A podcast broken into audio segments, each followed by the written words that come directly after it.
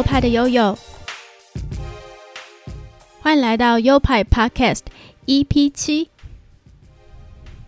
我现在录音的这个时候，台湾已经是非常炎热的天气了。那这个时候刚好是，嗯，台湾的 COVID-19 这个疫情爆发比较严重的时期。那这个时候，我知道大家都有很多的事情需要调试，因为越来越多的朋友像是开始在家工作，那进入了一个新的工作的模式。那我自己也是尽量避免外出，然后我也都在家里看看书，然后录 podcast，尽量找一些事来做，保持生活的动力。那在 podcast 这部分，我觉得我自己有越来越上手了。呃，就是关于比较技术性的操作等等，也开始找很多的呃参考资料，像是其他 podcaster 的心得分享啊，会开始爬爬文啊，然后尽量想尽各种方法，让我的内容可以变得更有趣、更活泼。那今天也是一样，要来讲解一款字体的故事。这款字体呢，在字信史上非常的重要哦，因为它到现在还是会有某些人每一天都会看得到。那我现在就来开始讲这个故事吧。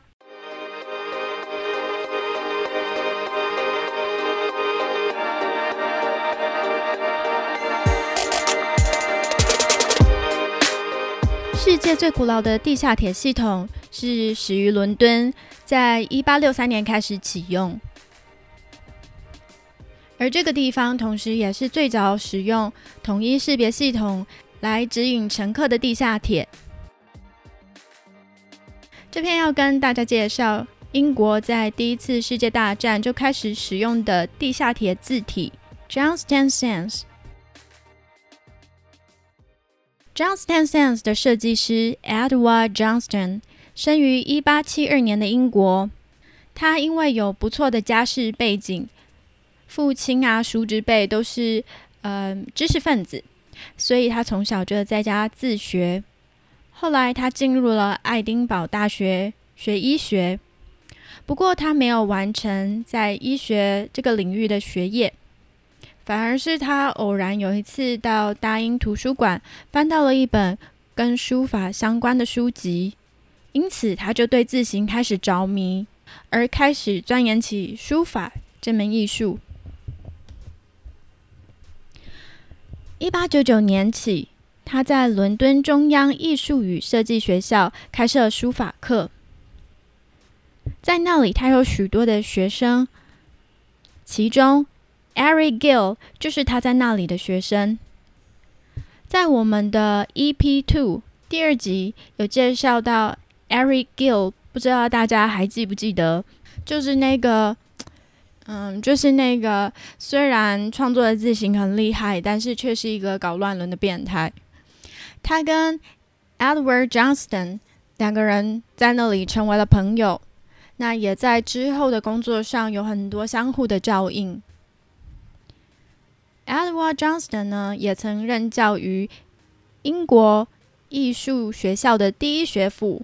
RCA，也就是英国皇家艺术学院。这所学校在艺术与设计界说起来是没有人不知道的，许多厉害的设计师都在那里受到 Edward Johnston 的启蒙。之前我们在第五集介绍过，有一个把呃他的注字丢到水里的 T.J. Copton Sanderson，也是 Edward Johnston 的。粉丝之一，并曾经委托他为他的那间出版社 Dove Press 设计字型。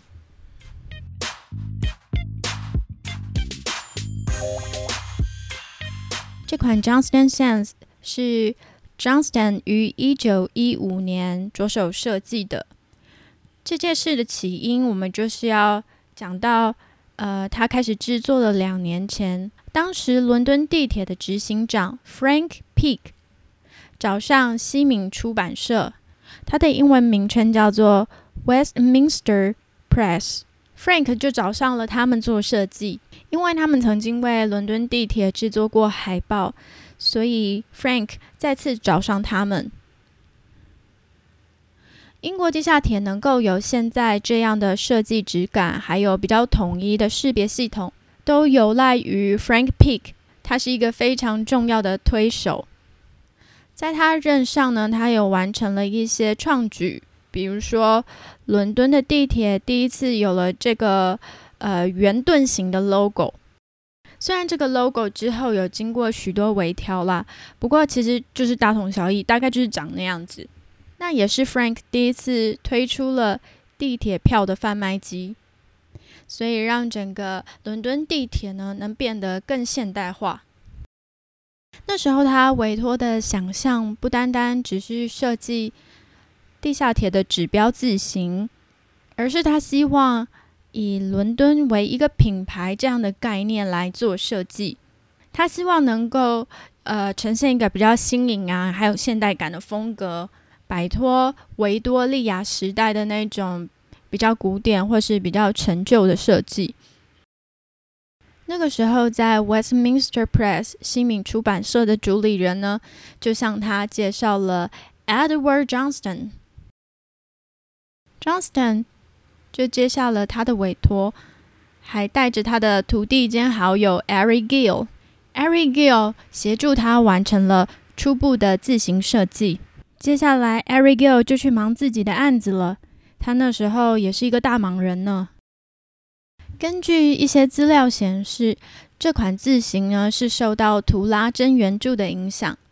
图拉真原著现在应该是在罗马那个位置，它被兴建于西元前一零六年。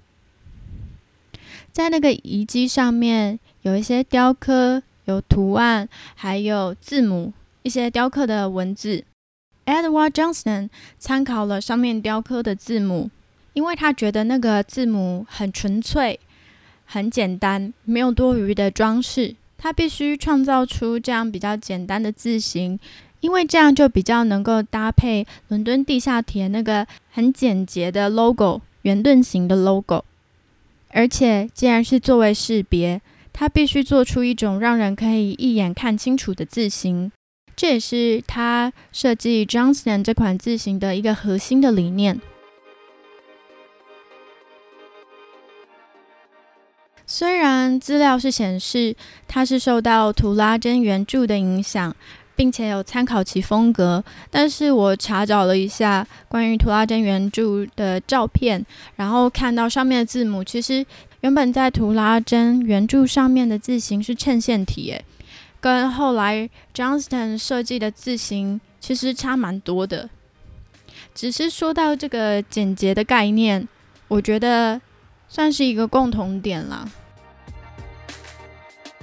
那这个字形的特点呢，是它的 O 非常的大，L 的小写呢跟其他字形不一样，不是只有直直的一竖，而是它尾端有一点点的向右勾。这可以帮助它不跟其他字母做混淆，比如像是大写的 I 啊，以及阿拉伯数字一。最有特色的是它的小写 i 跟 j 上面的那一点，竟然是一个菱形。这个部分是蛮可爱的，它很像一颗颗的小钻石，亮晶晶的，点亮了漆黑的地下铁隧道。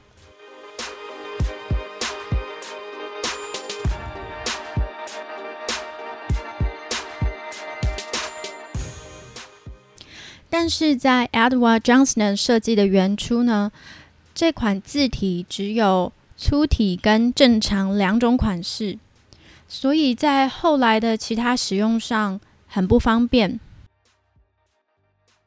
后来有一位日本人叫做 Kono，他受伦敦交通局的委托，设计了这个字体的八种不同的字形，包括不同的粗细，称之为。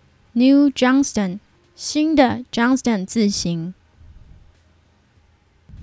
在二零一六年，伦敦交通局邀请英国非常大、非常知名的蒙纳公司 Monotype，我们在之前的集数也常常提到它。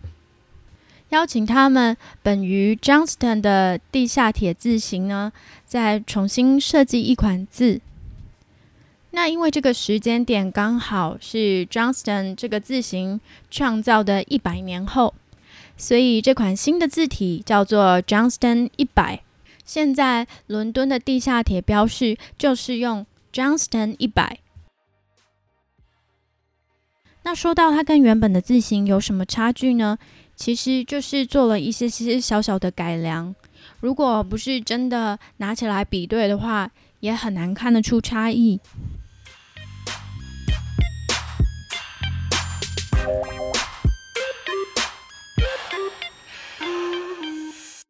Johnston 的伦敦地下铁字形被视为最早的现代无衬线字形。影响非常深远，有许多的设计师都是受他的影响，像是设计师 Jacob Urbar 设计的 Urbar，Paul Renner 设计的 Futura。Futura 我们之前有提到过，就是在讲 IKEA 的品牌字型的时候，有提到许多人比较喜爱的是 Futura 这个字型。再来还有设计师 Rodolph Coach 的。Cabell 这个字形，哎，等等，我没有说粗话，它真的叫 Cabell，以及他的爱徒 Ari Gill 设计的 Gill Sense，都很有他的风格。而 Justin 这款字形被视为是属于大众的字形，不同于其他字形的设计，都是。应印着商业啊，或者是政治宣导啊、教育等等为目的。这款字型呢，被用于日常生活中，所以是一款很亲民的字型呢。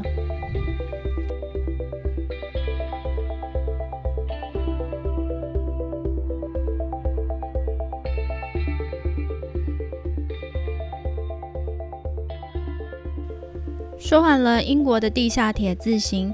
不知道大家对于台湾的大众运输字型有没有概念呢？我对这件事也蛮好奇的，所以我就去查查台北捷运的标示系统是用什么字型。然后我在 Just Phone 的部落格里面看到他有一篇介绍，这件事是蛮奇怪的。呃，其实它是有设定。捷运指标的设计标准，可是它就是写的比较笼统，因为台北捷运的标志系统的文字是要有中英文对照的，然后它的规范上面就写中文用于一般标志的版面是采用黑体，那如果你的字体尺寸比较大的话，你可以使用特黑体或是粗黑体。那英文就是使用 Helvetica。那如果是站名的话，中文字呢就是使用特明体，英文字则使用 Optima Bold 来配合。那比较。特别的是，我会说比较笼统，是因为它的黑体没有说是使用哪一家的黑体，因为黑体其实分很多种嘛，像什么蒙纳黑体呀、华康黑体呀、思源黑体呀等等各种。那名体也是有很多啊，什么呃游名体呀、华康名体啊等等的，却没有一个比较统一的指示。这其实是一件相当神秘的事，所以就会出现同一个站有不同的字形这样的状况。比如说，这边是用文鼎粗黑体，那边是用华康粗黑体等等。Just Phone 的部落格也帮我们整理了两个原因。第一个是说，嗯，字体可能是碍于招标的法规，所以它不能指定某一家特定的字形。只能比较笼统的规定，不然就是很有官商勾结的嫌疑。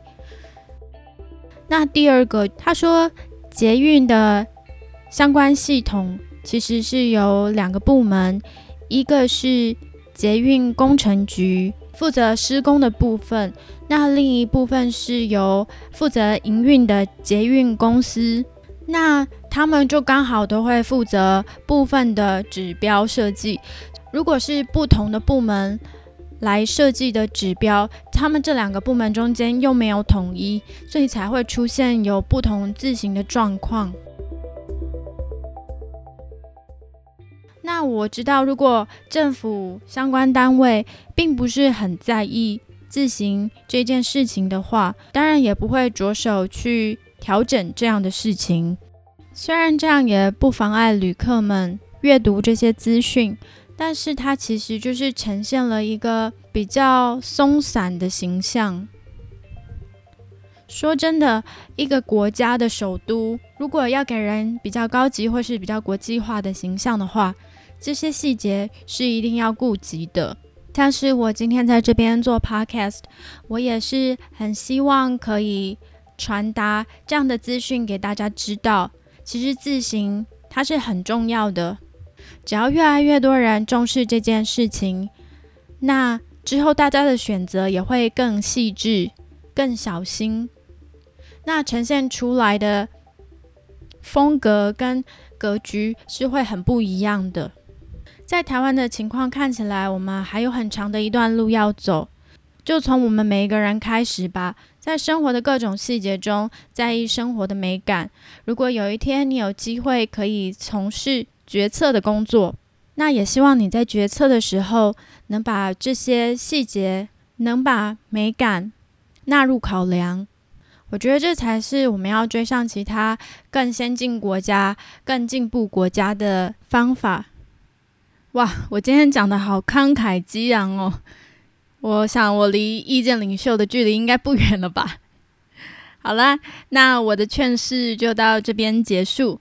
非常感谢您收听我的节目到这里，不管是前面几集的支持，还是这一集能从头到尾的听完，我都非常谢谢你。那我的节目有赞助模式，也希望大家能给予我一点鼓励。那我的 Podcast 有 IG 账号。可以到 IG 上面去搜寻我的账号 U 派底线 Studio，Y O P I E 底线 S T U D I O。我的 IG 内容会有更新这个节目的最新资讯，也会有跟这节目相关的补充图片，欢迎大家上去浏览哦。那我们下一集再见喽，拜拜。